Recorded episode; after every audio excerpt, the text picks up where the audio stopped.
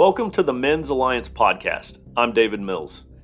Men's Alliance is a growing movement out of Richmond, Virginia, where tribes of men meet in person weekly for an epic outdoor workout and a real world devotion around a fire. Most of us were on sports teams in high school and had a lot of buddies in college, but once we get older with a family and career, men tend to get isolated from their tribe. We get stuck in a life of comfort with no challenges, no band of brothers, and immense pressure to pretend that we're fine and everything is okay. Men's Alliance is here to change that. We're bringing men out of isolation, out of their comfort zones, and into something real.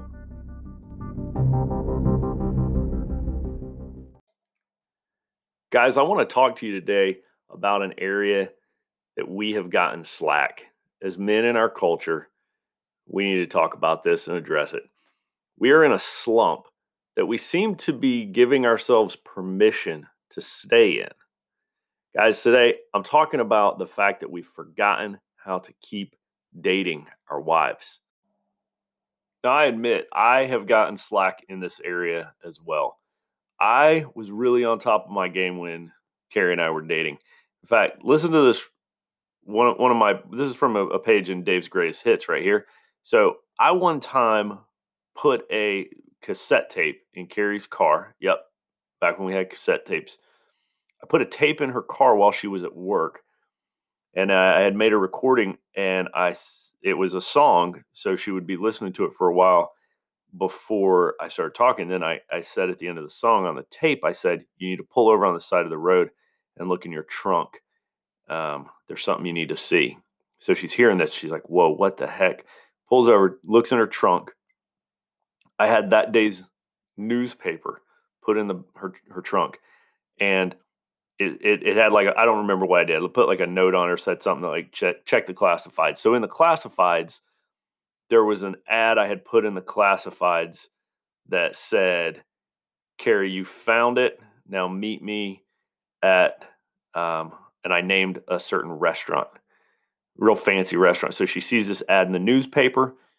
She drives to the restaurant and she walks in and I was sitting there had like reservation and candlelight and all that. So she she came out of work, you know, she got in her car, she heard a tape, it sent her to a newspaper, found the ad in the newspaper, sent her to the restaurant.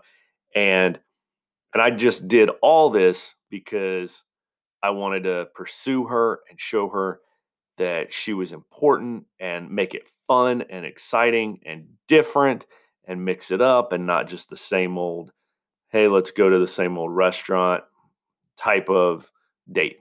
So I look back and I can see we've been married 20 years now, and I'm like, dang, I'm slipping. You know, I'm not putting any ads in the paper anymore.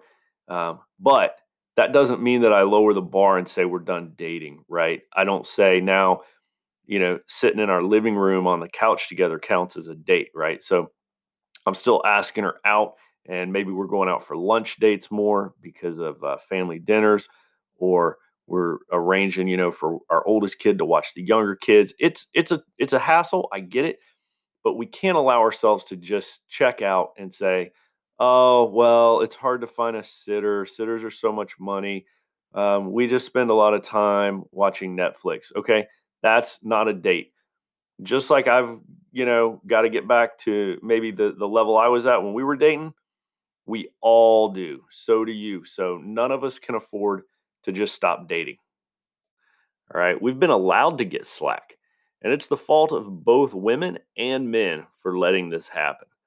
Women have lowered their standards of us, and they let us get by with it. They let us get by with our laziness, and we have exceeded.